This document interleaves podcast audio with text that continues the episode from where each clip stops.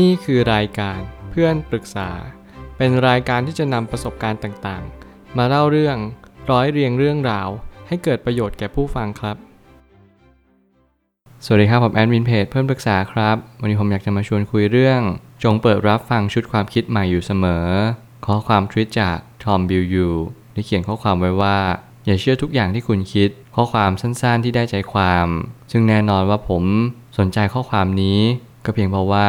ทุกครั้งที่ใครหลายคนคิด เขามักจะเชื่อและปักใจเชื่อ ว่าสิ่งสิ่งนี้คือสิ่งที่เขาคิดและมันถูกต้องจริง ๆ มีหลายคนที่ชอบพูดเรื่องตัวเอง มีหลายคนที่ชอบเชื่อความคิดตัวเอง โดยไม่มีความกังขาใดๆทั้งสิ้นว่า สิ่งที่เราคิดทุกๆ วันนี้เนี่ยมันเกิดมาจากอะไรกันแน่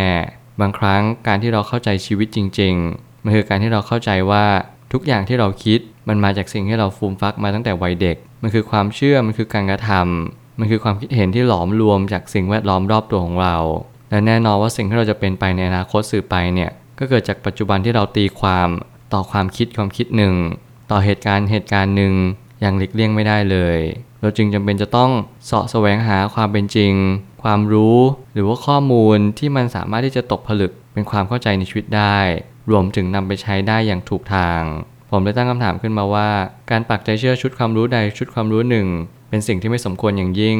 โดยเฉพาะการที่คุณไม่เปิดใจรับฟังความคิดของคนอื่น สิ่งเหล่านี้ผมพูดเป็นประจำและผมก็อยากเน้นย้ำว่าทุกครั้งที่เราพูด เราจงมีสติระลึกรู้ว่าคำพูดนี้มีประโยชน์แก่ใครบ้างหรือเปล่า ถ้าเกิดสมมติคำพูดนี้ไม่มีประโยชน์แก่ใคร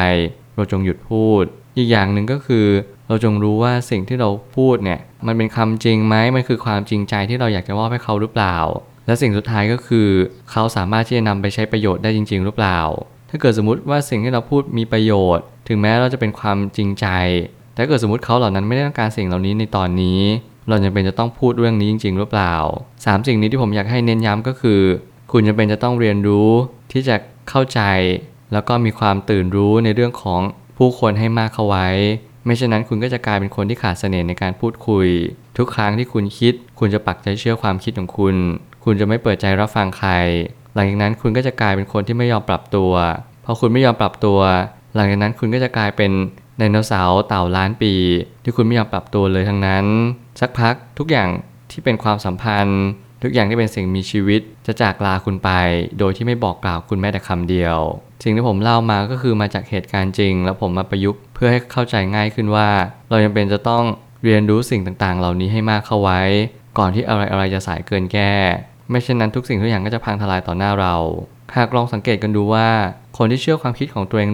100%ก็มักจะไม่มีพื้นที่หลงเหลือในการให้สอบทานตัวเองมากพอ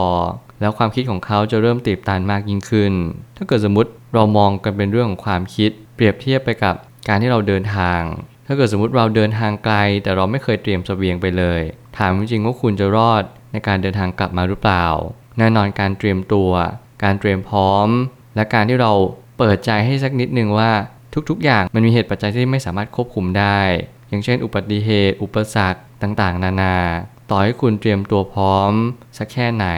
คุณก็ไม่รู้หรอกว่าอนาคตที่คุณจะเจอคืออะไรบ้าง ทักษะที่คุณจำเป็นต้องมีก็คือการแก้ไขสถานการณ์เฉพาะหน้า ถ้าเกิดสมมติคุณแก้ไขปัญหาไม่เก่งจริง ๆ คุณจำเป็นจะต้องเรียนรู้ที่จะแก้ไขสถานการณ์เฉพาะหน้า เอาไว้ให้บ่อยๆ เพราะไม่เช่นนั้นการที่คุณจะแก้ไขปัญหา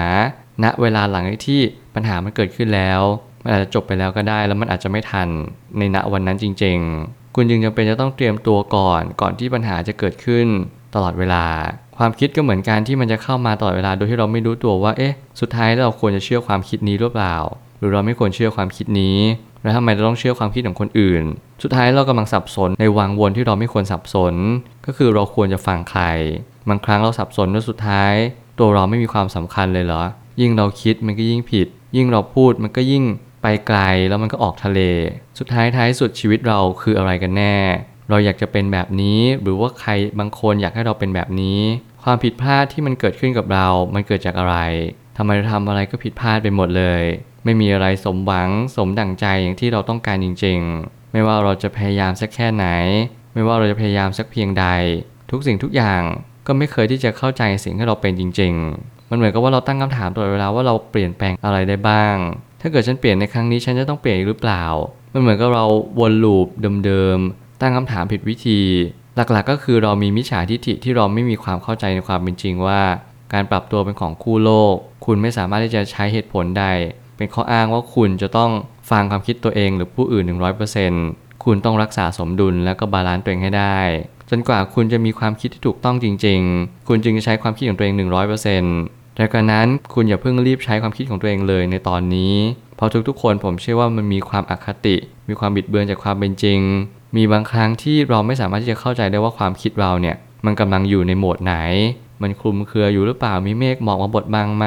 สิ่งอันนี้เป็นสิ่งที่สำคัญมากๆ ที่ทำให้เรามีความคิดที่มืดมัว แล้วก็ยังไม่ได้โปร่งใสจริง ๆ ความเชื่อจะมีได้ต่อเมื่อเราค่อนข้างคิดอย่างเดียดถี่ถ้วนจริง ๆ เท่านั้น ตราบใดที่ยังไม่เคยเปิดใจรับฟัง ตราบนั้นเราจะไม่สามารถมีความคิดที่ดีขึ้นกว่าเดิมได้เลยอันนี้ข้อเท็จจริงแล้วมันสามารถพิสูจน์ได้จริง ๆ ว่า การที่เราเปิดใจรับฟัง การที่เราเปิดโสดประสาททั้งหมด เตรียมพร้อมกับสิ่งต่างๆ ที่มันเข้ามาหาเราเนี่ยนี่คือส่วนที่สำคัญที่สุดในชีวิต ถ้าเกิดสมมติเราไม่เข้าใจตรงนี้ ผมอยากให้คุณลองอ่านหนังสือเล่มหนึ่ง ลองอ่านแล้วเปิดใจไปเลย ไม่จำเป็นต้องไปนั่งคิดและคาดหวังว่าหนังสือเล่มนี้จะให้อะไรกับเรา เราเพียงเริ่มต้นที่จะเรียนรู้กับมัน มันมีวันหนึ่งที่ผมฉุกคิดขึ้นมาได้ว่า การที่ผมอ่านหนังสือบ่อยๆ เนี่ย มันไม่ใช่เพียงว่าเราไปนอนหนังสืออย่างเดียว แต่ทุกครั้งที่ผมอ่าน ผมมักจะสอบทานความคิดตัวเองอยู่เสมอ มันหมายความว่าทำไมเราถึงอ่านหนังสือเล่มเล่มนี้ และทำไมถึงหยิบหนังสือเล่มนี้ขึ้นมาอ่าน นี่คือสาระสำคัญจริง ๆ ที่ทุกอย่างไม่มีเขาบังเอิญ ในการที่คุณฟังพอดแคสต์นี้ ในการที่คุณเลือกที่จะฟังแอปพลิเคชันพอดแคสต์มันคือเหตุผลแล้วว่าคุณต้องการความรู้เพิ่ม แล้วพอคุณต้องการความรู้เพิ่ม คุณก็จะหาช่องในสิ่งที่มันเหมาะควรกับคุณ คุณจะหาจริตที่ตรงกัน แล้วก็ดึงดูดสิ่งเดียวกัน บางครั้งการที่คุณเปิดใจรับฟังใครสักคนหนึ่งเพียงแค่5-10นาที หรือแม้กระทั่งอ่านหนังสือเพียงแค่ 1 เล่ม ผมคิดว่านั่นคือก้าวแรกของการเปิดใจรับฟังสิ่งต่างๆ ตามความเป็นจริง ถ้าเกิดวันๆเราไม่เคยเปิดใจรับฟังใครเลย จงเปิดใจรับฟังเสียงตัวเองเป็นอย่างแรก เพราะเสียงของคุณสำคัญที่สุด จงฟังเสียงเรียกของความรู้สึกจริง ๆ ในเบื้องลึกว่ามันต้องการอะไร อย่าสนใจสิ่งแวดล้อมรอบข้างมาก หรือว่าสิ่งที่เป็นภายในที่ มันไม่ได้มีความหวังดีกับคุณจริง ๆ ผมยังเชื่อเสมอว่าทุกอย่างมีดีและมีเสียในตัวของเราเอง จงเลือกฟังเสียงที่ดีเท่านั้น แล้วคุณจะพบเจอทางออกของชีวิต ยุคสมัยนี้มีผู้คนมากมายกำลังถกเถียงในประเด็นสำคัญที่สุด คือตัวของเราเองคำว่าตัวเราเองมาสำคัญที่สุด เพราะเราต้องการให้ตัวเราเองมีความสุข เราจึงจำเป็นต้องเชื่อทุกอย่างของตัวเอง และเหตุผลบางอย่างมันก็ดูฟังไม่ค่อยขึ้น ว่าทุกๆอย่างที่เราคิดมันต้องถูกต้องมันต้องเป็นอย่างนี้สิทำไมคุณถึงไม่ฟังฉัน